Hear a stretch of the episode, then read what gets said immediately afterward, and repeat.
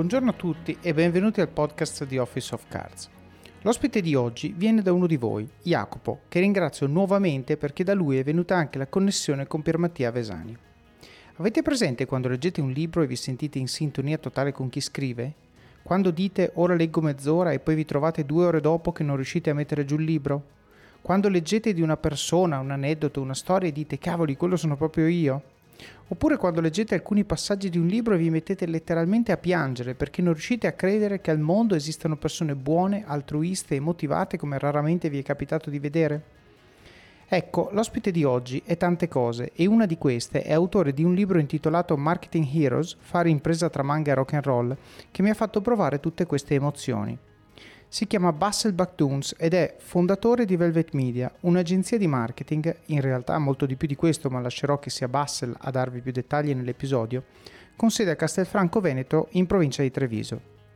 Bassel racconta una storia profonda di come la sua vita sia stata influenzata dall'ambiente nel quale è cresciuto, di come le sue passioni per fumetti giapponesi e musica punk abbiano plasmato e lo ispirino tutt'oggi a fare ciò che fa, rendendolo manager consapevole e leader di una banda di pirati, come a lui piace chiamare la sua squadra, che sta avendo un impatto incredibile nel mondo del marketing. È una storia di fallimenti, insegnamenti, relazioni, lavoro duro, di quelle che piacciono a me perché sono vere e perché hanno da insegnare a tutti noi, che se sei a terra, se ti sembra che tutto sia perduto e non ci sia più nulla da fare, ma sei ancora intero e hai ancora un briciolo di fiato, l'unica cosa da fare è rialzarti, come Faro Kijo o Kenshiro o l'uomo tigre, le cose alla fine girano. Ne parleremo molto durante questo episodio e il prossimo. Per ora vi consiglio di andare subito nelle show notes a ordinare il libro di Bassel, perché contiene tutti i dettagli della storia che sentirete oggi. Per motivarvi a farlo, eccovi una recensione su questo libro, di questo libro su Amazon. Letto in quattro ore, non riuscivo a smettere, ho riso, ho avuto lacrimoni, ho sorriso e trovato in quasi ogni capitolo parole chiave tra le mie preferite di sempre. Concetti di squadra, passione, marketing, originale resi così densi e concreti nei progetti di Bassel. I momenti più oscuri, a ben guardarli, sono le parti che umanizzano di più l'autore, che altrimenti sarebbe troppo fuori dal comune, troppo e basta per non parlare dei miei cartoni preferiti, interpretati come pillar della vita, tutto condito da un linguaggio semplice, diretto, disarmante e unconventional. Grande Bassel. Prima di lasciarvi l'episodio vi ricordo del gruppo Facebook Office of Cards Community, un luogo virtuale dove condivido pillole quotidiane di saggezza che traggo da libri che mi hanno colpito, dove troverete persone come voi che vogliono crescere, condividere domande e imparare. Bene, non mi resta che augurarvi buon ascolto di questa mia chiacchierata con Bassel Bactoons. Allora, oggi voglio cominciare, invece che dando il benvenuto all'ospite, voglio cominciare con una citazione tratta dalla seconda di copertina del libro che ha scritto, che mi ha colpito e che non credo molti vanno a leggere le seconde di copertina, e cita è assolutamente consigliata qualsiasi utilizzazione totale o parziale dei contenuti inseriti nel presente libro, ivi inclusa la memorizzazione, riproduzione, rielaborazione, diffusione o distribuzione dei contenuti stessi mediante qualunque piattaforma tecnologica, supporto o rete telematica, cinema, radio, tv e rock and roll. Bene, allora benvenuto Bassel. Grazie Davide. Senti, eh, io adesso non so quanta gente legge le seconde di copertina, ma io da autore dico, ma mi è caduto l'occhio e ho visto questa cosa, ho detto scusami un attimo, ma il tema del copyright forse non l'hai capito molto bene perché tu mi stai dicendo di andare a riprodurre, parlare, discutere, condividere i contenuti di questo libro. Cosa succede poi? Succede che lo leggo ed effettivamente questo libro, secondo me, è un libro che dovrebbero dare a scuola ok? Perché è un libro non tanto di contenuto ma quanto di storia di vita, una storia di vita che eh, diciamo, eh, secondo me esemplifica molte delle cose di cui nel podcast parliamo molto spesso, resilienza, creatività, inventività, eh, piuttosto che anche la passione per un qualcosa, inseguirlo e anche la capacità di eh, non isolare le esperienze della nostra vita e i contenuti a cui siamo esposti per far sì che ogni opportunità diventi un'opportunità per imparare, per crescere, come per esempio la lettura di un manga. No, e ne parleremo nell'episodio di oggi. Senti, eh, io comincio con la domanda con cui comincio sempre, che è eh, da dove viene Bassett. Prima di farlo però dico, non riuscire, riusciremo a parlare forse del 10% di quello che c'è in questo libro e quindi il consiglio a chi ci ascolta, lo troverete nelle show notes, sarà quello di andarvi, andarvi a leggere il libro, il libro di Bassel. Comunque, dai, da dove viene Bassel? Guarda, intanto ti ringrazio per uh, l'intro e ci tenevo anche a dirti che sei una delle due persone che mi hanno fatto un commento relativo al okay. podcast, eccetera, okay. quindi chapeau. Comunque ecco, da dove vengo? Mm, diciamo dalle case blu di Castello di Godego, in provincia di Treviso, per così dire. Nel senso, cito le case blu perché eh, sono appunto eh, citate anche nel libro e in realtà sono state un po' il nido e la culla di, di tante cose, sono, è il quartiere in cui sono nato, in cui forse si è creato il primo uh, barlume di, diciamo, la prima barlume di conoscenza e di coscienza anche di, di me stesso.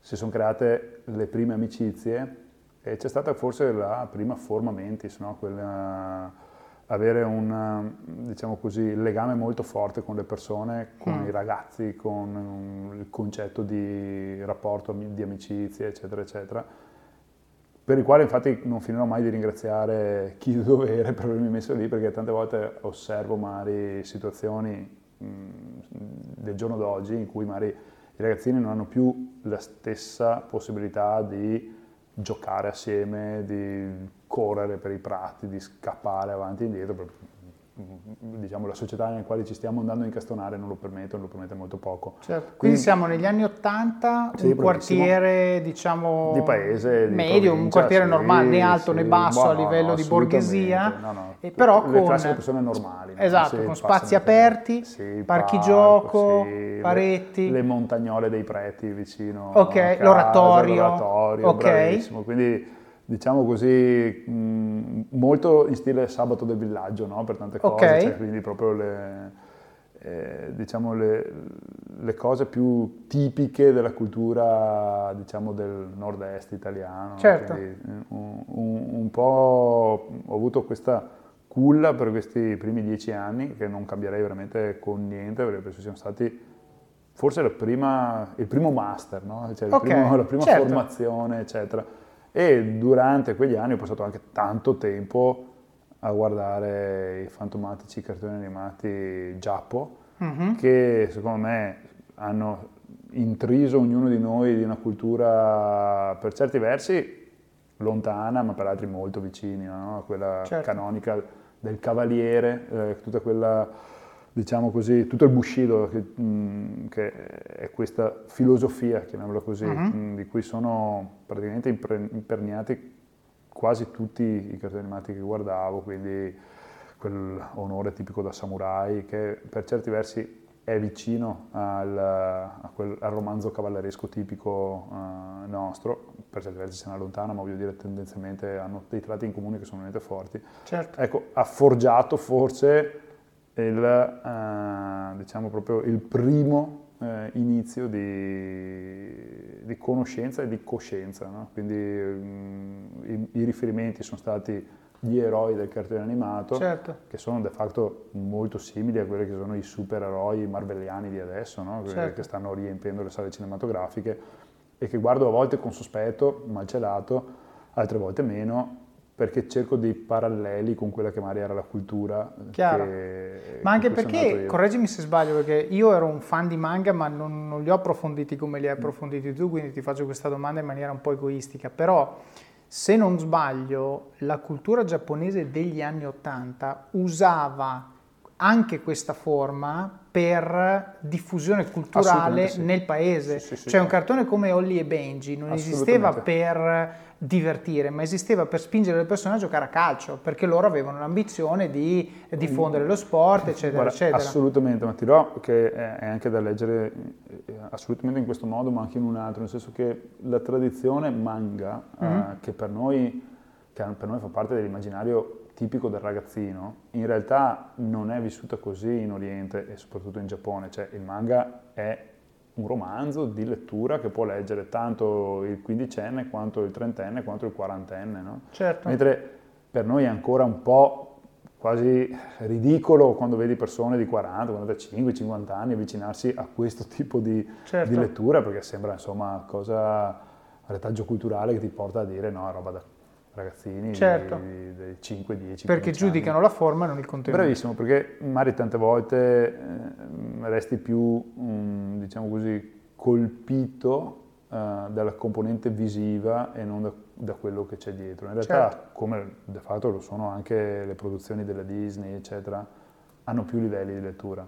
E ovviamente ci sono delle cose che possono andare bene a un ragazzino di 8-10 anni come a uno di 25 che sta studiando, sta finito di studiare filosofia certo. e ci certo. trova cose veramente mh, e anche culturalmente molto grandi e che necessitano una, di un'analisi a più livelli. È ovvio che se si ferma al colpo segreto del drago nascente, quello certo. vabbè, ok, è più la parte del più effetto wow che Certo, altro, quello no? era l'effetto speciale, diciamo, degli bra- anni 80. Sì, bra- bra- esatto. bravissimo. Tutto qui, quindi mh, mm, diciamo così, mh, mm, per me è anche un modo un po' per dire alle persone che tante volte non è la musica che ascolti, non è la tipologia di arte che ti piace, non è la lettura che fai, è il filtro che ci metti. Cioè, sì, il senso che gli dai cui, anche. Sono gli occhi certo. con, cui, con, cui, guardi le cose. Certo. Noi prima parlavamo di, di punk e metal, no? non è tanto una questione di ti piace cosa, è a che livello ti è piaciuto, cioè quanto l'hai approfondito, quanto lo hai vissuto, quanto c'eri dentro quella specie di scena, quei contenuti, quei testi, quel modo di, di, di approcciare certo. le cose, di vivere. Perché poi ti può piacere il rap, ti può piacere il punk, ti può piacere la pop, cioè è, cioè, quello è ovviamente fa parte de, di casi della vita che ti hanno inserito in un contesto, per, in un altro, eccetera. Se fossi nato in Giamaica probabilmente mi piacerebbe, mi piacerebbe il reggae, non penso che mi certo, studiare. Ecco. avresti ecco, rasta. Ecco, sì, bravissimo. Il problema è a che livello. Certo. Con che livello di approfondimento, con quanta arriva il mega termine, passione stai facendo le cose. Certo. No? Ecco, penso sia quello. Cioè, quando è una passione che arriva quasi a volte, a, diventa quasi pericolosa per poi arrivarti a consumare. Eh, oppure se le riesci a domare e gestire una, diciamo così, una specializzazione quasi in un certo senso o, o, aprire alcuni tipi di chiavi di lettura che magari a volte non hai visto o quant'altro ed è un po' quello che magari può essere successo, uno può riscontrare negli esempi certo. che, di cui è costellato il libro, che ovviamente possono sembrare ridicoli e non a caso ho detto sì, mia madre cita Socrate, io che ero guerriero, no? Cioè, certo. Perché fondamentalmente, adesso dirò una cosa grossa, ma fondamentalmente non è tanto un chi stai citando, ok? Perché è un di cui per me puoi citare anche Topolino, non è certo. quello. È come lo stai citando, certo. eh, a che livello mi stai prendendo. Cioè, mh, è ovvio che il concetto stesso di favola o fiaba, de facto di questo stiamo parlando, eh, cioè, è, è, insito nell'uomo, cioè, è, si è sempre cercato di parlare del mito traducendolo in fiaba, no? Se certo. pensiamo ai, ai miti gre- dell'antica Grecia e tutto quello che ci sta dietro, ma cosa sono? Certo. È il loro modo per dire cosa era virtuoso, cosa non è virtuoso, qual è un comportamento da seguire, qual è un comportamento da seguire, ma è ovvio che lo puoi amplificare rendendolo favola, certo. rendendolo fiaba, rendendolo storia, rendendolo mito, eccetera. E questo Ed secondo me questo. hanno fatto molto bene i cartoni animati perché Potenti, la sì. teoria, cioè eh, se tu leggi la Bibbia piuttosto che appunto i miti greci e altre cose, cioè uscire dalla metafora e trarre l'insegnamento è facile, ma calarlo nel quotidiano non sempre. Invece lì quando hai un cartone animato dove c'è un ragazzo che corre dietro un pallone Bravissimo. o quello che dà la schiacciata e tutto, tutti dici, potevano cavolo, essere, effettivamente posso essere sì, io. Tutti lì. potevano essere Oliverato. Certo. Tutti volevano sotto sotto essere, certo. ma poi se guardi bene, cioè quel concetto di il pallone è mio amico in realtà cosa vuol dire? Che se vuoi eccellere in qualcosa deve essere, devi essere impregnato, no? Cioè, certo. Nel senso, la tua vita ruota attorno a, a quello, non è, eh, non è un ragazzino che per sbaglio ha tirato un calcio a un pallone e ha detto caspita sono un campione. Esatto, no? che, che va, sono i modelli beh, che vanno bravo, oggi. Eh. No, è uno che ci dormiva con la palla, certo. andava a scuola con la palla, faceva le scale con il pallone. Eh no? sì. Ora, uno che esce di metà, dalla, dalla metafora dice cosa mi sta comunicando? Eh sì. Che, in, che divento un genio in un nanosecondo o che la mia vita deve essere intrisa di quelle cose. Sì, duro lavoro, bravissimo. sacrifici, se voglio eccellere, bravissimo. E potrei sciorinare mille altri esempi di questo tipo, certo. no? dove mm, mi ricordo c'era un cartone animato un po' particolare, si chiama Tommy Young, tipo che giocava a baseball, baseball eh, certo. bravissimo. Suo padre lo ha devastato, eh sì. è diventata una stella dei Giants, sì. ho capito però, cioè, 300 puntate di sì, un ragazzino che subisce ogni allenamento, addirittura sì. gli aveva messo queste cose, queste macchinario per non farlo muovere senza che tirassi i muscoli, eccetera.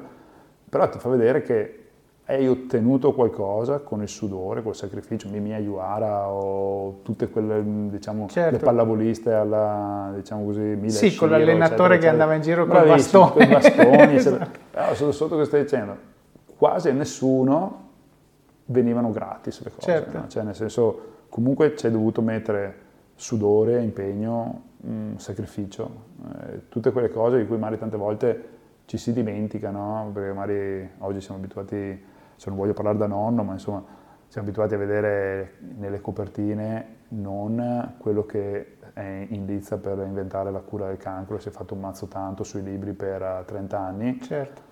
ma uno che ha fatto due rovesciate per sbaglio, sì, capito? Sì, sì, sì. E, e, e, ovviamente adesso fa le risse in discoteca, cioè, mh, mm, è un po', come posso dire, tra virgolette, anche un peccato che si stiano scambiando miti di un certo tipo, certo. veri o presunti che siano, con uh, un mitismo fatto da, cioè, di roba che non ti lascia niente, certo. o anche questa spasmodica ricerca della ricchezza come successo, no? cioè, dove il successo coincide quasi con il fatto di aver raggiunto una stabilità economica di, un, di livello. Ma è un fake.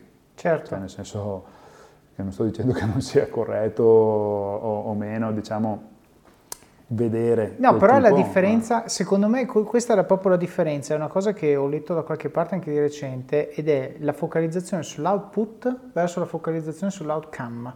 Cioè Bello, tu ti devi sì. concentrare sull'output, quello che tu fai, l'output vuol dire è il risultato del, di quello che tu, dell'input, cioè di quello che metti dentro esce qualcosa, ti metti a scrivere un pezzo di carta, l'output è quello che il pezzo di carta è quando hai finito di scriverci sopra L'outcome è che quel pezzo di carta magari vince il premio Pulitzer sì, sì, e magari no, sì, ma sono cose completamente diverse e quello che secondo me il manga fa bene, la cultura giapponese, perché tra l'altro i giapponesi da un punto di vista sportivo sono un po' tra virgolette sfigati, cioè non c'è nessuno sport in cui loro sono eccellenti per F- natura. famoso per essere tipico Esatto, no, il tipico giapponese cosa fa? Fa i giardini feng shui, fa insomma sushi e altre cose.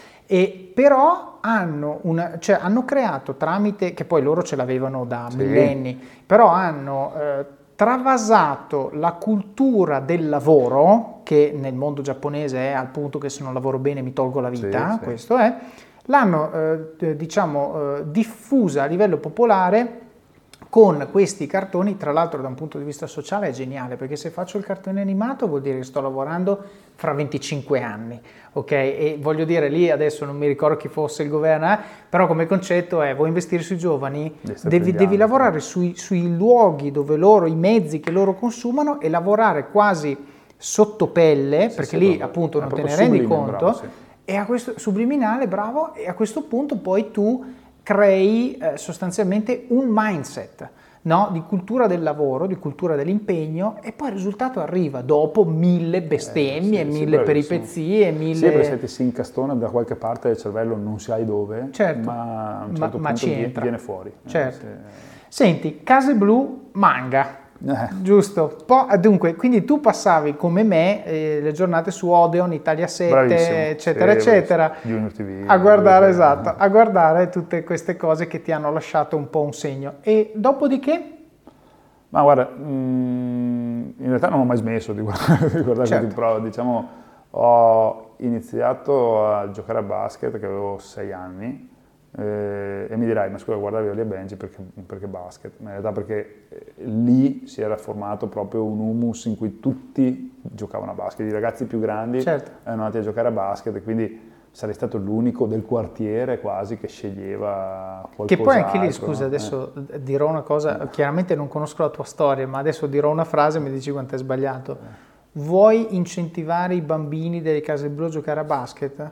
Metti un canestro Abbiamo... e vattene. Punto. Cosa succederà? Eh, guarda, la fine... gente vede il canestro e dice cosa faccio? Cos'è, cos'è? Tiro una palla dentro il canestro. Cioè, è come quando Però fa, fa riflettere. Odissea nello spazio. Perché ta- bravo, eh. perché tante volte quando tu vuoi facilitare un comportamento, se tu dici ai bambini adesso giocate a basket, l'ultima cosa che fanno è giocare no, a basket. Tu dici io vado lì, metto un canestro, poi me ne vado, cosa succederà? Che un anno dopo stanno giocando tutti a basket. Eh, sì, è veramente no. Guarda, infatti ricordo con uh, quasi commozione il canestro che abbiamo fatto mettere di vicino, perché poi in realtà giocavamo spessissimo a calcio più che a basket, poi un bel giorno mi ho detto ascolta ma perché non possiamo mettere un canestro? È arrivato questo canestro, ma non c'era il campo, ah. era, era, terreno, no? Quindi certo. un po' sassi, un po'... Quindi tante volte mi, mi, mi, mi torno indietro con i ricordi dico, ma come cavolo facciamo a giocare partite in un terreno che mi ricordo che verso le 7 qualche genitore chiamava dicendo smettetela che tirate su tutta la polvere, eh, no? certo. Perché veniva fuori una fumera incredibile, stai giocando sulla terra sabbia. con sti palloni da basket che non, adesso a vedere un pallone a basket certo. tocca quella roba lì mi viene a dire eh? Erano più palle mediche eh, che eh, sì, palloni. E alla fine tante erano, tante, ti bastava però, ecco, mh, mm, faccio spesso riferimento al basket perché come tanti altri sport eh, ha delle similitudini incredibili con il gioco di squadra che poi eh, del quale poi necessiti anche in ambito e soprattutto in ambito lavorativo. No? Quindi certo. mh, mm, il mondo sportivo, e non è un caso che abbiamo una divisione qui in Velvet, eh, è un'amalgama di comportamenti che poi in realtà trovano la stessa identica, diciamo così, struttura anche in quelli che sono i comportamenti aziendali. Quindi il passare la palla, no? quando, mm-hmm. non devi passare la palla quando tu sei marcato, devi passare la palla quando il tuo compagno è libero. Certo. Ed è un concetto che è, crea già una dicotomia sulle persone. No? Cioè proprio vedi subito quelli che ti passano la palla quando sono nella M, okay? certo. e quelli che in realtà stanno passando la palla perché tu sei più avanti di loro e quindi certo. potresti essere tu a fare... Ecco, nel, al lavoro è la stessa identica roba. Certo. Cioè, chi, c'è chi neanche mai chiede aiuto, chi chiede aiuto quando, ops, aveva tentato di fare il fenomeno, ma... e chi invece chiede aiuto addirittura per supportare il lavoro e ottenere un vantaggio competitivo per tutti, certo. eccetera. E da qui potrei partire a fare una disamina di... Questo episodio è supportato da Scalable Capital, il tuo compagno ideale per iniziare a investire in modo semplice, sicuro e conveniente. Con oltre 600.000 clienti, Scalable è una piattaforma regolamentata e questo è molto importante ragazzi, perché vi offre una possibilità di investire in azioni, ETF e fondi partendo solo da un euro. Ma perché dovreste iniziare a investire? È semplice. Primo, l'inflazione, che se aumenta di questo passo diminuisce di molto il nostro potere di acquisto. Secondo, se pensate oggi che la pensione che avrete quando ci andate a 80 e passa anni vi permetterà di sostenere lo stile di vita che avete, beh, vi faccio tanti auguri. E il terzo, beh, per chi ne ha, i figli. Io ad esempio ho un fondo per le mie bambine, piani di accumulo per me, investimenti diversificati per obiettivi che hanno orizzonti temporali diversi. Con Scalable puoi dare forma ai tuoi obiettivi di investimento e sfruttare appieno il suo potenziale per far crescere i tuoi risparmi nel tempo. L'importante è iniziare per step e Scalable non ti permette solo di acquistare azioni o ETF, ma anche di imparare come funziona il mondo degli investimenti. Scopri di più su come Scalable può trasformare il tuo approccio agli investimenti visitando il link in descrizione. Ricorda, con Scalable il tuo viaggio finanziario può iniziare solo con un euro. Non aspettare, investi nel tuo futuro oggi stesso con Scalable Capital mille comportamenti, no? cioè, ad esempio faccio spesso un parallelo tra quella che è la figura del playmaker a basket e di quello che è il nostro project manager, cioè quello che controlla, che è sotto mano tutto, che fa e gira il pallone, certo. quindi mh, la cosa è molto simile.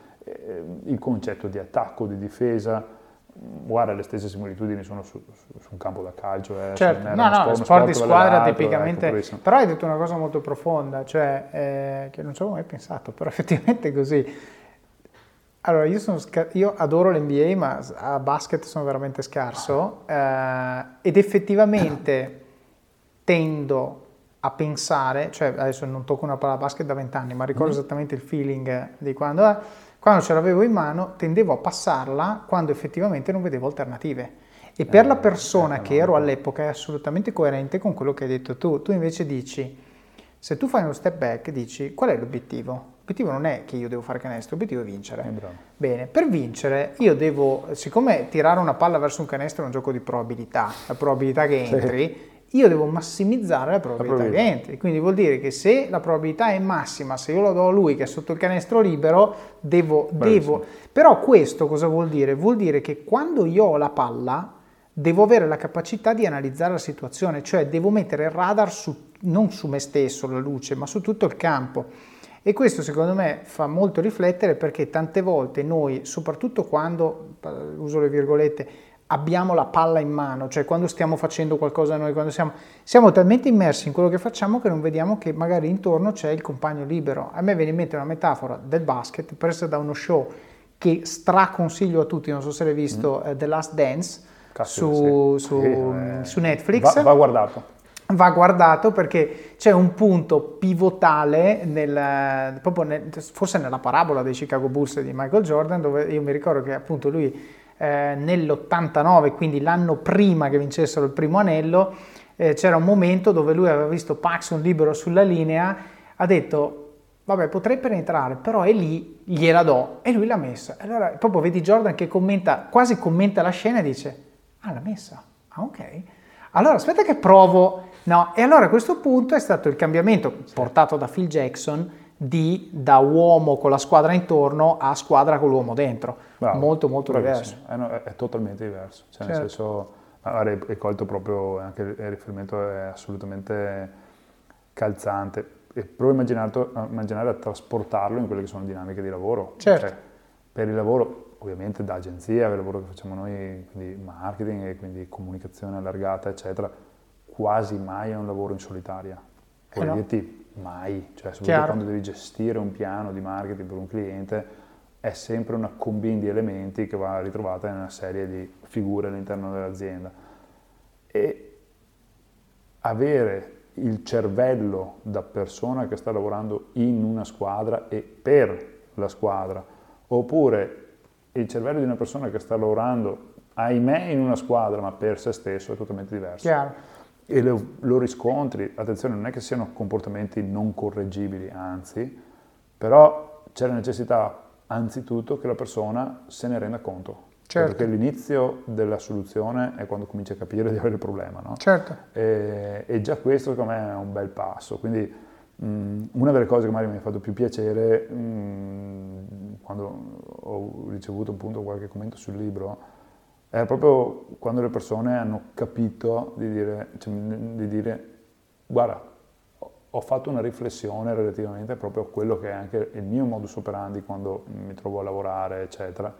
E quindi per me è già tutto lì. Cioè, sapere che avendo letto queste, io chiamo quattro righe, no? Perché mm, non è sicuramente né un libro di, di ingegneria o di chimica o quant'altro, e sapere che però per quanto poco hanno suscitato in qualcuno il mettersi in discussione, a posto, basta. Sì, sì, è mission accomplished, eh, sì, ho vinto, sì. basta. Allora, mh, mm, non, penso, cioè, non, penso, ci sia di più mh, mm, per una persona che scrive che non riuscire a, eh, diciamo così, smuovere Mm, certo, che leggono. Stimolare una riflessione. Certo. È, è, già quello, è fine, basta, non serve, certo. non serve altro. Tra l'altro ti faccio, non so se te l'ha mai detto qualcuno, te lo dico io adesso, tra di noi e eh. solo quelle migliaia che ci ascoltano, che tu quando parli di Velvet dici Velvet. Non dici la mia azienda, non l'hai mai ah, detto. No, no, Ed è, cioè, eh, no, ma non te ne accorgi, ma è così. Cioè, proprio lo spirito dello sport di squadra e lo dico perché proprio di recente abbiamo, fatto, abbiamo pubblicato il podcast con Nicola Pavesi, uguale identico, cioè lo spirito di chi gioca per la squadra è che l'oggetto viene prima anche sì, del certo. mio ruolo che l'ho creato io, ma non mi interessa, l'oggetto adesso ha una vita sua, uh, sì. delle priorità sua, al servizio della quale io metto quello che sono e quello che faccio. Quindi questo secondo me è, è, è proprio da queste piccole cose che vedi la, quanto uno ci tiene e poi ah. la, la, differenza fra chi ha bisogno di farlo per self-affirmation piuttosto che chi lo fa perché ritiene che sia la cosa giusta da fare. Ebbene sì, ma guarda, dico un discorso, non mi ero nemmeno mai accorto di dire Velvet, non dire Lo dico io. Mi fa, mi fa però ecco, una delle cose che ripetiamo, lo ripeto spesso, ovviamente in maniera un po' sorniona, è che per me Velvet non è una partita IVA Certo. Okay, dopo che, ahimè, si debba adempiere a tutte quelle che sono le canoniche modalità, ok, vabbè, quello è un altro film. Però non è una partita IVA penso che quando una persona entra un po' dentro a questa frase e poi capisce anche cosa sto cercando di dire, nel senso che l'ultima delle cose che mi interessa è eh, emulare o copiare comportamenti o modi di fare che, dal punto di vista lavorativo che trovo o anacronistici o comunque ormai desueti, basta. Cioè, certo. Ehm, questo concetto, come dicevamo appunto, anche di dividere lavoro, vita privata, ma cosa stai dicendo? Il lavoro è la tua vita in un certo senso, quindi è meglio che tu faccia quello che più ti fa crescere, più ti dà qualcosa indietro, più ti restituisce, mm, più ti, ti, ti crea opportunità, competenze, formazioni, eccetera, certo. eccetera. Per fare questo mm, bisogna per un secondo dimenticarsi di quelle che sono adesso non, non, non, dovrebbe sentire questa roba qua la mia direzione amministrativa e neanche l'uomo dell'HR, eccetera, però diciamo così, dimenticarsi di quelle che sono le eh, imposizioni certo. date dal eh, concetto di partita IVA e trascendere un attimo e dire no, fermi ragazzi, certo. siamo in questo caso 150 persone, certo. ognuno con una vita privata che stanno condividendo qualcosa, no? Certo cosa ha a che fare, cosa c'entra una partita, cioè quelle sono altre cose, qui stiamo condividendo qualcosa, non mi permetto, anche se ogni tanto lo dico in maniera un po' così, di parlare di famiglia, perché vai, stiamo parlando già di altre cose, però sicuramente vorrei dire che è qualcosa che vorrei intendere molto più vicino all'ambito familiare che all'ambito prettamente lavorativo. No? Certo. Cioè, mh, altrimenti sì, non mi interessa, ma fino a un certo punto non capisco che per diverse persone insomma, questo sia o possa essere sicuramente un appoggio, una forma anche per pagare i conti, mantenere famiglia, certo. eccetera, ma è un di cui, cioè non dimentichiamoci che eh, stiamo cercando di mh, fare qualcosa per migliorare lo status quo no? e per migliorare anche la società in cui vivi, per portare tanto così di innovazione, di cambiamento cioè, se no che senso ha? Voglio dire, cioè, certo. cioè, se resta fine a se stesso ci sono altri modi per fare soldi molto più intelligenti e veloci che certo. non aprire una, una No, ma anche perché l'innovazione, allora, se io faccio quello che hanno fatto gli altri, come l'hanno fatto gli altri, seguendo le regole che hanno fatto gli altri, è dura Beh, di nuovo, no? Eh, allora, cosa devi fare? Devi, innanzitutto io dico sempre, per rompere le regole devi sapere le regole. Bravo. Punto uno. Quindi fammi capire qual è il problema nel fare ciò che voglio fare che oggi la regola, quale che sia la legge, la, la normativa del lavoro, il sindacato, quello che vuoi, non me lo permette. Dopodiché fammi trovare un modo per dimostrare se effettivamente dall'altra parte di questo ostacolo c'è un mondo migliore, se sì lavoro a ritroso per capire se riesco a portare la regola dalla parte che mi serve oppure no. Corretto. Quello che tu hai detto, ne parlavamo prima a pranzo, si parlava 5, 7, 10 anni fa di work-life balance come uh-huh. se le due cose fossero due cose, due oggetti distinti che vanno sui due piatti diversi della bilancia. Oggi invece si parla di work-life integration e post-Covid sempre di più Beh, sarà così, sarà così perché peso, con smart working eh. e tutto tu hai una situazione in cui la riga tra quando lavoro e quando non lavoro è talmente fina che se cerco io di tracciarla in realtà eh, mi rendo la vita veramente difficile e tra l'altro vivo male entrambe le cose, perché allora ah, quando lavoro non sono a casa, quando non sono a casa non lavoro, allora, spengo il cellulare aziendale, tengo quello personale, sì, sì, no. cioè queste robe qui eh, magari dieci anni fa andavano bene e non voglio dire che sono sbagliate, per quell'epoca magari andavano bene, oggi dove tu hai magari aziende globali con temi di fuso orario. Se io avessi avuto la regola del work-life balance quando il mio team partiva da Singapore e finiva a San Francisco, Ciao. cosa facevo? Lavoravo sì. due ore al giorno solo con me stesso, tra l'altro perché poi tutti gli altri sono suffusi dalle 9 di sera alle, alle 6 della mattina e quindi eh, secondo me questo è, è un punto importante. Secondo,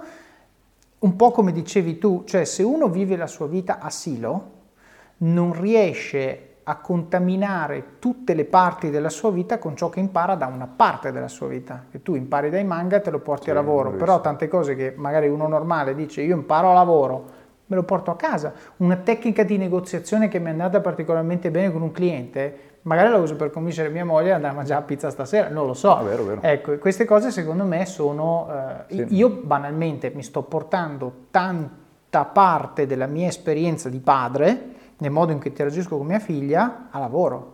Perché mi rendo conto che, cioè, eh siccome con lei è tutto basico, però mi rendo perfettamente conto che ordinare a lei di fare una cosa, a parte non funziona, ma le starei subconsciamente inculcando che se uno ti dice di fare una cosa tu la devi fare. Quindi io le do un framework abbastanza Montessori del tipo se non ti stai suicidando Vabbè. vai avanti, eh. ok? Più o meno ragiono così.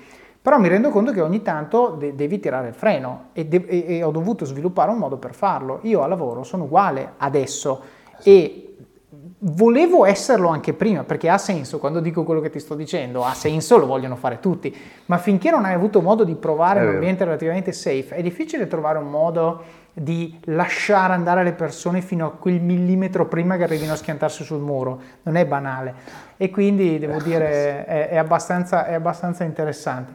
Senti, mi piace molto questa modalità dove stiamo tramite le tue esperienze eh, dell'infanzia, anche descrivendo nello sì. stesso tempo quello che, hai, quello che hai creato.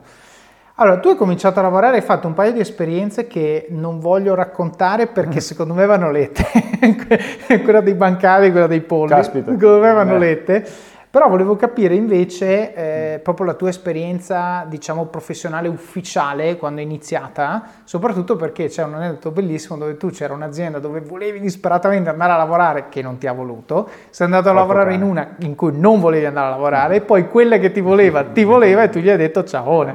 E questo secondo me merita di essere raccontato. Eh sì, eh, guarda, dico, ancora oggi ci, ci rido, ovviamente con un po' di amarezza perché mi ricordo quando ero, stavo finendo il master tra l'altro, ehm, ma vorrei dirti anche già dall'università, all'epoca c'era qui un'azienda, peraltro che da queste zone, che io ritenevo avesse il massimo del marketing al suo interno, no? certo. ma anche il massimo dell'espressione dell'immagine che un'azienda potesse avere, forse perché anche per certi versi era molto allineata quella che era forse la mia dimensione all'epoca. Io mm. venivo da un trascorso da quindicenne punk, eh, mh, mm, forse anche un po' sui generis, nel senso che mh, mm, inizialmente, soprattutto più di, che, che, quelli che andavano in giro a spaccare e distruggere, eravamo quelli che scrivevano la fanzine, pubblicavano i dischi. Punk nerd, diciamo. Sì, ecco, quindi un po'...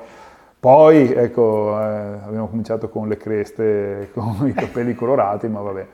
Quindi c'era questa azienda, che la diesel, e si possono dire noi, no? Certo che si può dire, anche perché chi ecco, legge il tuo libro, voglio dire, non è esattamente sì. un segreto. E dico, eh, mi ricordo che per me lavorare, io sono andato lì a lavorare gratis, sì. ma, ma, gratis, anzi se c'era da pagare qualcosa avrei pagato cioè, pur di essere. Questo era no? 2000 e inizio anni 2000. Sì, 2002-2003 penso, sì. sì, poi 2004 quando ho finito il master e io so di aver mandato una ventina di CV a questa azienda e aver ottenuto O, zero risposte. La cosa imbarazzante è che poi quando c'era da fare lo stage per il master io penso di aver messo i cartelli ovunque dicendo caspita, fatto, ma io sono disposto ad andare anche gratis. Certo, pulischi i bagni. E ahimè, adesso dico ahimè, qualcuno mi potrebbe guardare con sopracciglio alto, ma eh, andai a lavorare in Ferrari e tutti mi davano pacche sulla spalla anche come per dire caspita, oh, Cavolo, Ferrari, Ferrari che, eh. oh, che culo la eh, macchina non me ne ha mai fottuto niente. Eh. Non mi interessava e comunque per me era una sconfitta. Cioè, certo. nel senso, io non volevo, cioè, so, mi rendo conto che il blasone che può avere, tutto quello che ci sta dietro, anzi, mh, mm, guarda, chapeau, mi hanno dato tantissimo e ci mancherebbe. Però non è quello che vuoi, è un po', certo. guarda, mettila così, è un po' come se tu ti fossi innamorato di una ragazza mm-hmm.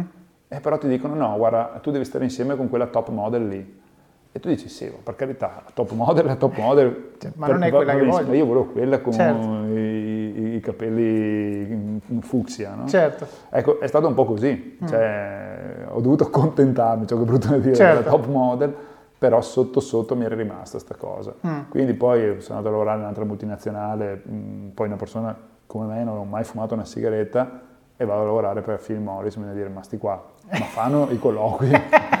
e non riusciamo manco, manco a capire, cioè, ma come faccio a promuovere una cosa che non so neanche cosa sia fondamentalmente perché non, l'ho, cioè, non ho mai fumato una sigaretta, quindi non sapevo certo. neanche quali fossero eh, cioè, quei, quelle cose motivi, che potevano, bravissimo, certo. anche i motivi che spingono. Certo. Io avevo mio padre grande fumatore e ho respirato così tanto, diciamo così, eh, smog da, eh. da, sigaretta che ovviamente poi ti viene a dire no, cioè, basta, non lo voglio neanche sapere. Certo. E anche in quel caso l'ho vissuta come, va bene dai, lavoriamo perché bisogna lavorare, ma cioè, non trovavo nell'azienda l'ispirazione, no? ma neanche la, eh, come posso dire, comunione di intenti, perché mm. a un mm. certo punto ti viene a dire sì, il scopo della mia vita è fare macchine più veloci oppure aumentare il, il numero di fumatori al mondo. Fumatori. Sì, anche no, ma no. alla fine cioè, uno deve anche chiedersi queste cose. Cioè, so che alcuni, ripeto, e ci mancherebbe altro, sono costretti a, a, a lavorare e quindi la chiudiamo qui, fine, hanno certo. già ragione. Ma chi magari può scegliere, e mi viene a dire, ma vaffanculo, perché devo lavorare per uno che fa un business un po' borderline. Certo, diciamo però scusami, ti mm. faccio questa domanda un po' challenge.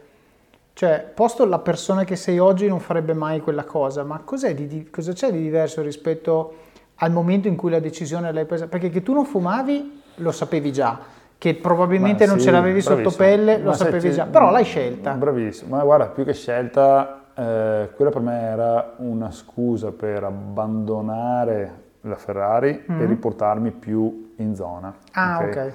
E quindi poi sai, dici, eh, anche la testa è diversa, hai 25 anni, dici, wow, comunque è, un, è, un'azienda che ha un blasone, certo. okay? fai comunque tutto quel tipo di, di, ragionamenti del tipo sai il curriculum è importante, certo. eccetera, eccetera. Anche se c'era della reticenza per ovvi motivi, perché dici, boh, dopo vai avanti e a un certo punto arriva un momento in cui dici se posso fare altro preferisco fare dell'altro. Certo. in tutto questo periodo, peraltro, sia quando ero diciamo, in Ferrari che poi appunto in Philip Morris, eccetera, il mio più grande impegno erano gli eventi che, che facevamo noi, diciamo così, con i miei amici, no? quindi quello era il, il lavoro per me. E, tant'è che mi ricordo una volta ero con Andrea Ferrari, eh, che era il mio capo, era il direttore marketing eh, prodotto in Ferrari, mm-hmm. e gli dissi che dovevo tornare a casa prima perché avevo un evento. A parte, mi ricordo ancora la faccia con cui mi ha guardato, che era un misto di ma davvero me lo stai chiedendo? ok. E che cazzo vuol dire evento? Eh, esatto. E ho detto no, vai, organizziamo le feste, eccetera, eccetera. Dopo, quando mi è venuto un po' più di confidenza, mi, mi chiese, ma scusa, ma giusto per farmi, non per farmi i cavoli tuoi, ma, ma ci guadagnate qualcosa da queste feste? E io gli ho spiegato come funzionavano, no? E mi ricordo che un po' sornione mi disse, beh, caspita, verrei anch'io allora, perché eh. effettivamente, tieni conto, adesso ormai su cose possiamo dire, io ricordo che eh, ho cominciato a lavorare a Ferrari, in Ferrari e prendevo 500 euro.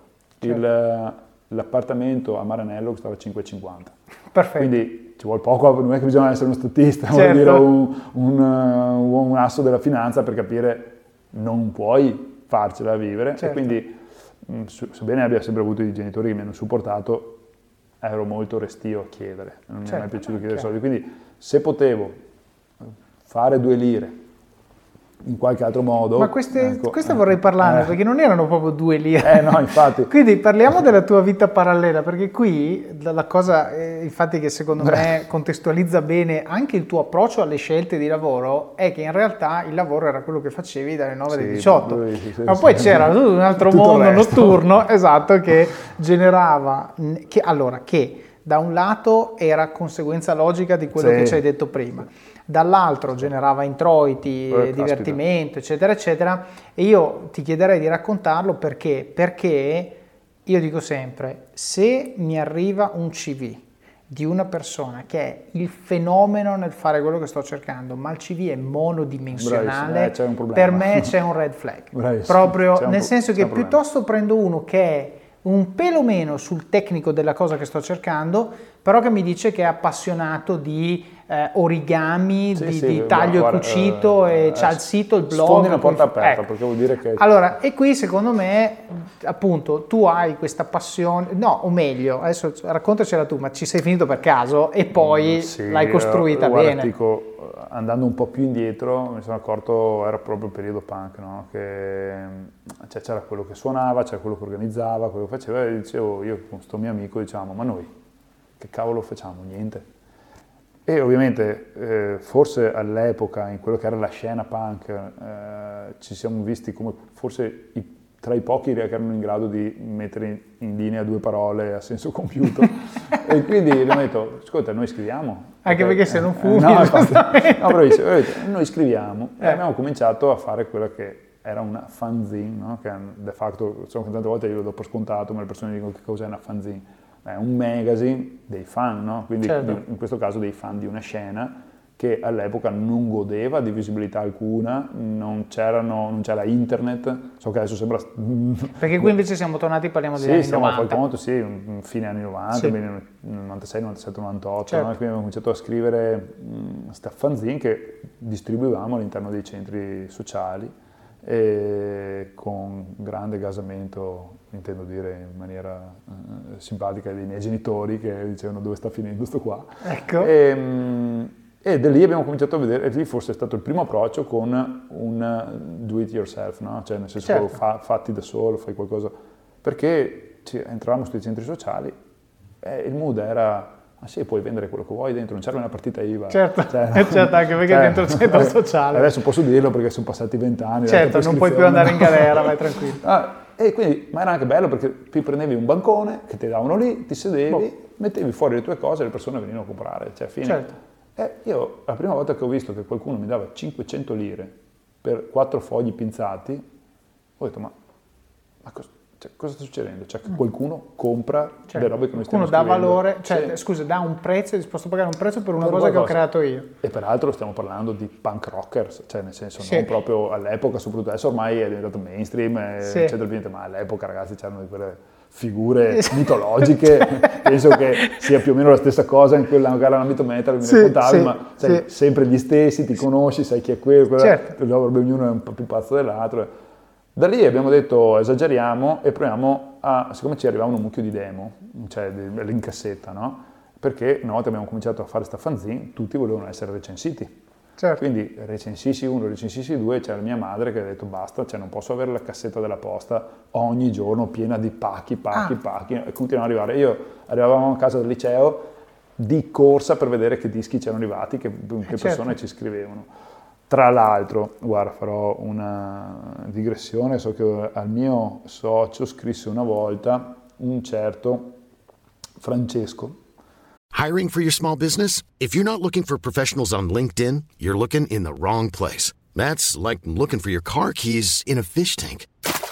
LinkedIn helps you hire professionals you can't find anywhere else, even those who aren't actively searching for a new job but might be open to the perfect role. In a given month, over 70% of LinkedIn users don't even visit other leading job sites. So start looking in the right place. With LinkedIn, you can hire professionals like a professional. Post your free job on linkedin.com slash people today.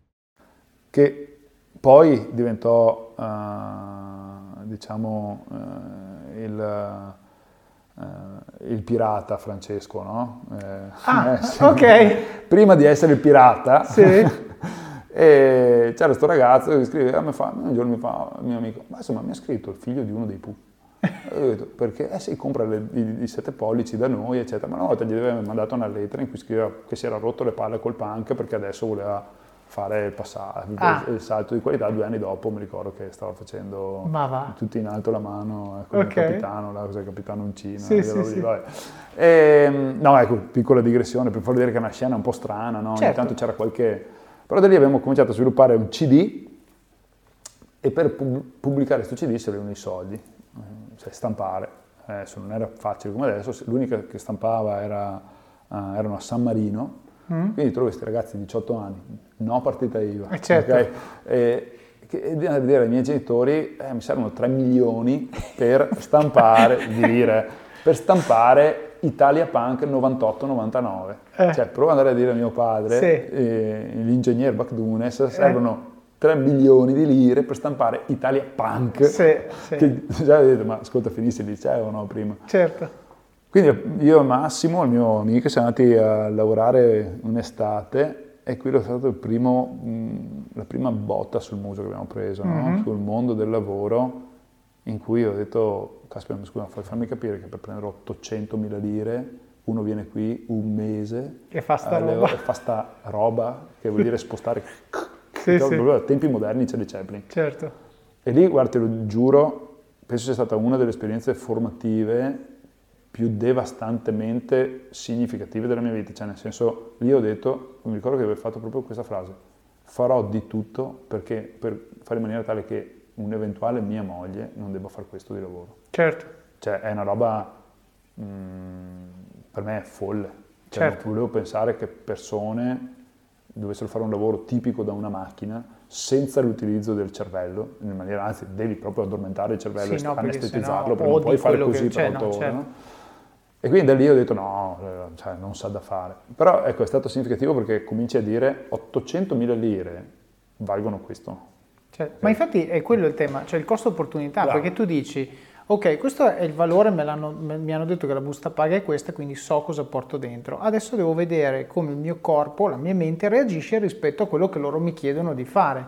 E a questo punto, secondo me, il valore formativo del vedere che faccia ha l'inferno Eh sì, è, eh, è- ecco, devastante. perché da un punto di vista anche se tu ci pensi la religione, perché eh, st- crea l'inferno? Perché così hai qualcosa Eh, da cioè, temere. bravo, ecco, tu Ah, hai detto vado all'inferno, Adesso ok, conosco bene. it's not gonna happen again, perché basta così. cioè, proprio incubo. No, no, assolutamente. Immaginate quindi quando è stato, mi ricordo, il primo approccio col mondo dell'evento invece. Ok, E mi sono trovato a guadagnare più o meno una cifra, forse, forse il doppio, Mhm.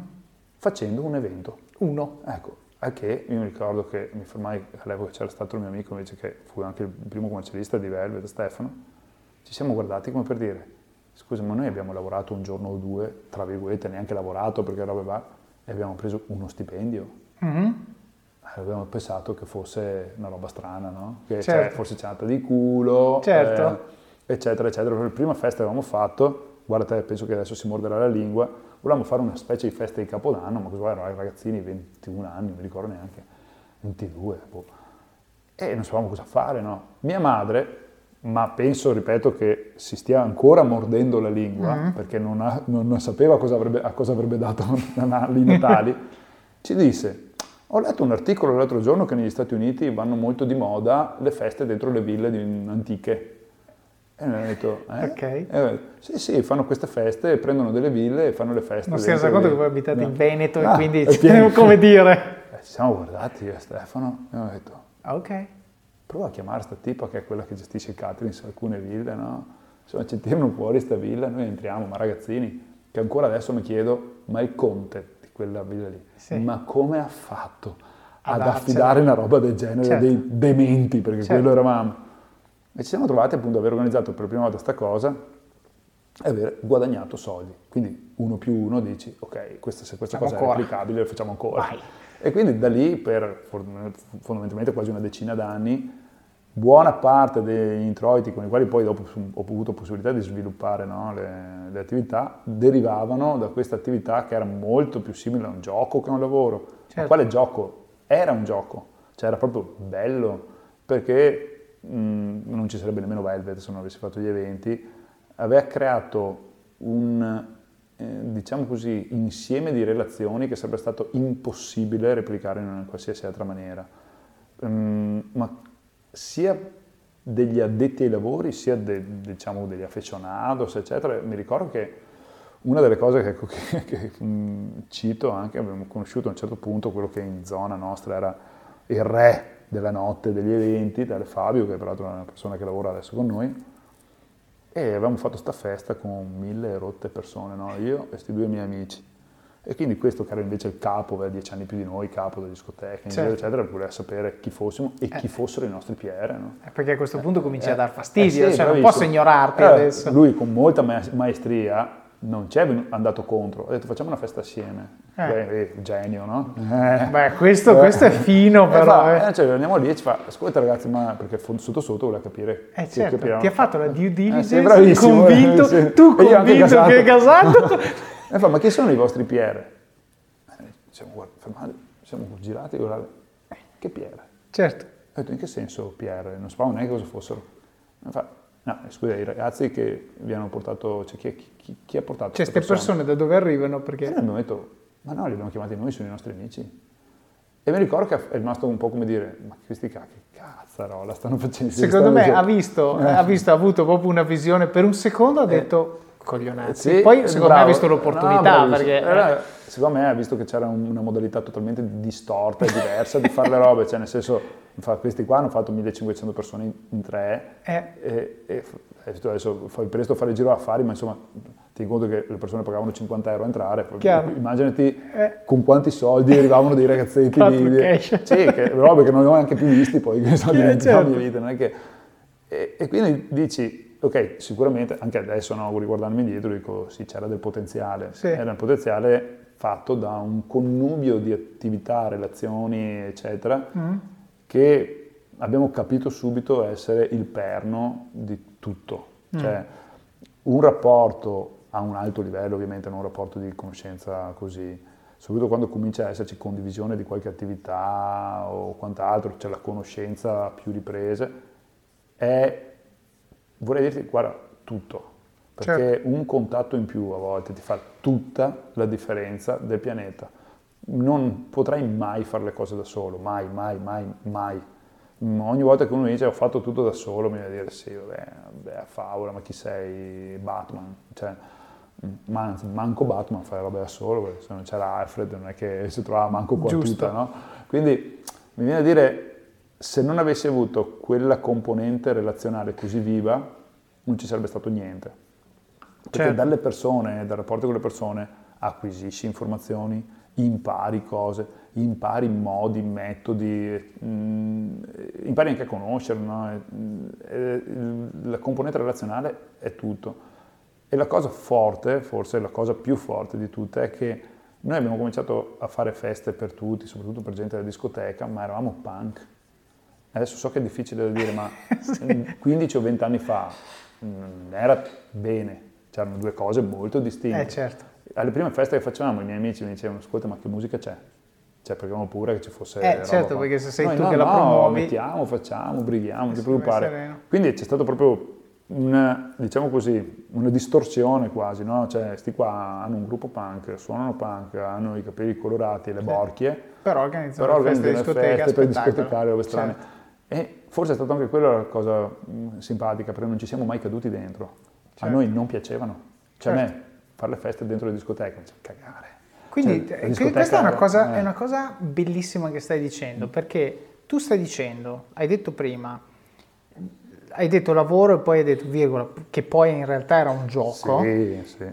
Era un gioco, però sei riuscito a trattarlo come lavoro Sì, nel certo- momento del sì, bisogno, certo, perché quando fai feste, cioè certo lì è il senso, sì. momento dove devi essere totalmente lucido e distaccato da quello che succede per poter gestire le situazioni di crisi come quella in cui venne la polizia a controllare gli accessi, eccetera, eccetera, di cui rimandiamo al libro per dettagli. Ecco, eh, però il concetto è nel momento in cui io riesco ad avere questo, questo, eh, diciamo, questa relazione sublime con quello che faccio, tale per cui mi piace farlo, mi diverte farlo, ma riesco a mantenere un distacco che mi consente di essere oggettivo nel farla, lì ottieni il 100% della Ma performance. per- penso sia stata la, la fortuna era quella, se- ma è stato, una delle fortune è stato il fatto che mh, ho sempre trovato persone con cui collaboravo, tutti quelli della parte diciamo così direzionale, quelli che le feste le facevano, non ci andavano, non erano persone drogate. Certo, Adesso so che dico una banalità, ma io ogni volta che ho avuto a che fare con drogati non, non siamo mai riusciti a entrare in un mood lavorativo efficace e Certo. efficiente, no?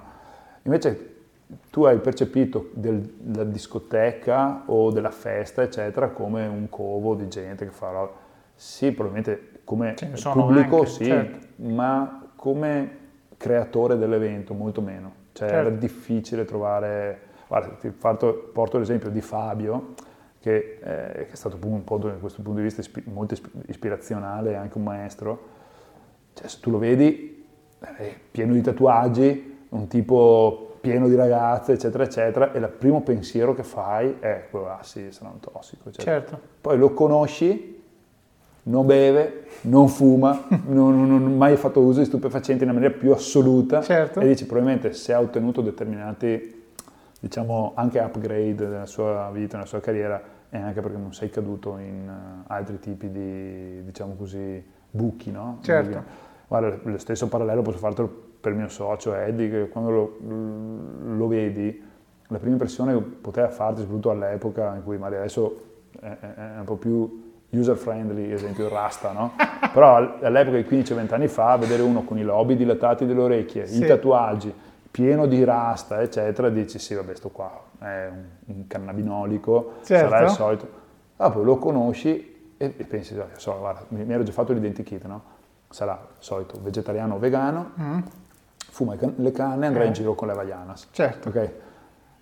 Arrivo, mi trovo uno che eh, il top per lui era andare a mangiare a McDonald's, non, non, non, può neanche sentire l'odore dell'alcol perché sennò sviene, ah. proprio, e non ha mai fumato manco una sigaretta. Certo. Cioè il contrario. Certo. E allora dici, vedi che c'è sempre questo fil rouge, no? che eh alla sì. fine sotto sotto, magari tante volte vedi queste apparenze molto punky in un certo senso, cioè mm, persone magari anche eh, all'apparenza certo. Mm, too much, ti fai delle aspettative di un certo tipo, ma alla fine sono quelle forse anche più pulite no? nel, nel, modo di comportarsi. È una cosa che dico sempre, infatti una, una, una volta mi ha zittito Ed, il mio socio, con questo, io avevo la tendenza ad arrivare eh, a lavorare, soprattutto all'inizio, con la cravatta, cioè, sì, giacca, la cravatta, comunque sempre in camicia, eccetera.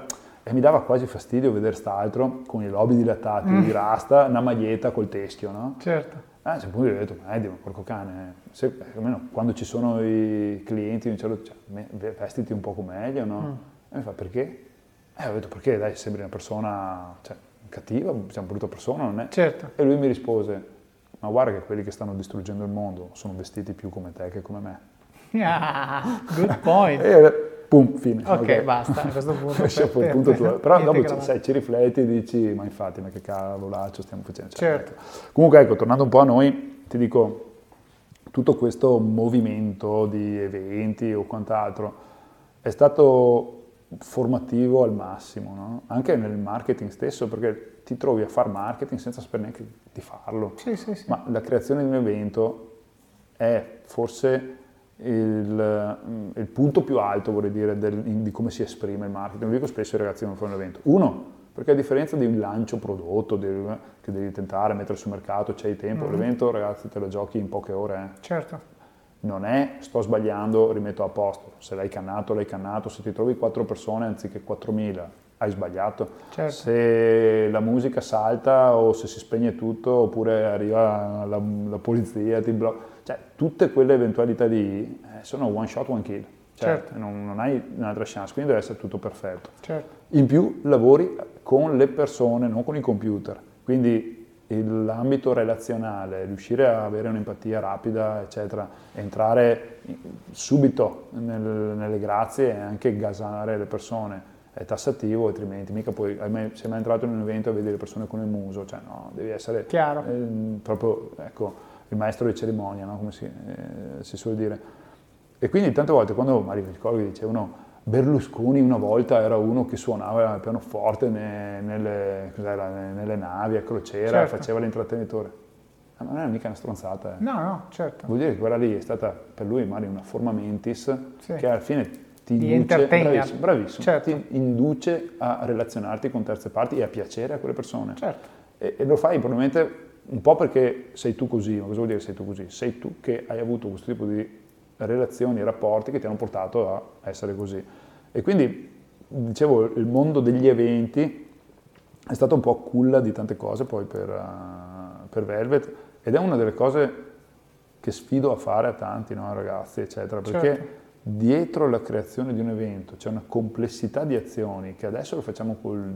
Cioè, mi trovo anche a farle in Velvet e ti vengono col dito mignolo, no? Certo. Perché se tra virgolette è abituato, ma vedo che chi non li ha fatti si perde in, in un anno secondo perché è, è, un attimo. Non è ho tutto il tempo che voglio, faccio il mio piano marketing. Certo. Sì, no, non sono slide. Bravissimo. E poi come hai detto è, tu, ci sono esseri umani di là, quindi... L'evento dopo è tantan, deve certo. piacere, certo. Deve, deve, lasciare te lo giochi in poche ore. E l'outcome di quello determina se sarai lì a fare un altro ancora. dopo, sì, quindi è proprio un quindi... A me piace una cosa, eh, da fuori mi viene da dire, tu trattavi l'evento come un prodotto. Eh, e questo ti ha permesso di guardarlo con il distacco necessario per vederne tutti gli aspetti, perché appunto c'è la parte di marketing e comunicazione che è quella che fa sì che arrivi la gente, ma poi c'è tutta una macchina di operations che fa sì, sì che la musica non si stacchi, il cibo è buono, i cocktail sono giusti, sì. si butta fuori, sa cosa Bra- deve fare. Cioè, sono ecco. mille ambiti. Eh. Esatto, e quindi per, però mi, cioè, mi, mi, piaceva molto il parallelo con quello che hai detto prima, no? nel senso che se tu, parlando del basket, cioè se tu vedi l'evento come un prodotto che se viene bene ho vinto io e abbiamo vinto noi come squadra, se non viene bene e quindi torniamo al discorso di quelli che cadono nel buco, no? loro lo fanno per se stessi, cioè lo fanno per avere un contesto nel cui fare quello che vogliono fare. Invece tu non lo facevi per quello, lo facevi perché avevi un prodotto con un da suo bene. conto economico che doveva... Da bene. È questo. Eh, alla fine sì, però poi ti mantenevi con quello. Cioè, certo. Io non, non, non, fatico a dirlo e non, non mi nascondo nemmeno.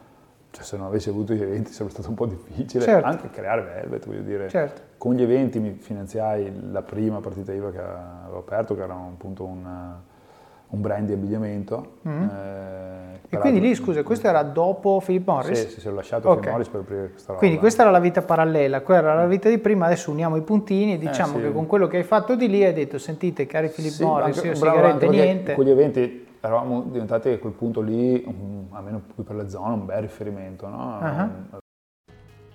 Ed eccoci qui, dopo questa prima parte di chiacchierata con Bassel, ve l'avevo detto che era una bomba.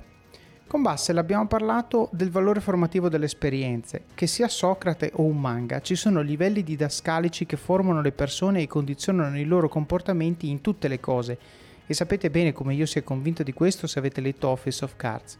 E non dipende solo dagli episodi in sé, ma soprattutto da come noi li viviamo, come li leggiamo, come li facciamo nostri.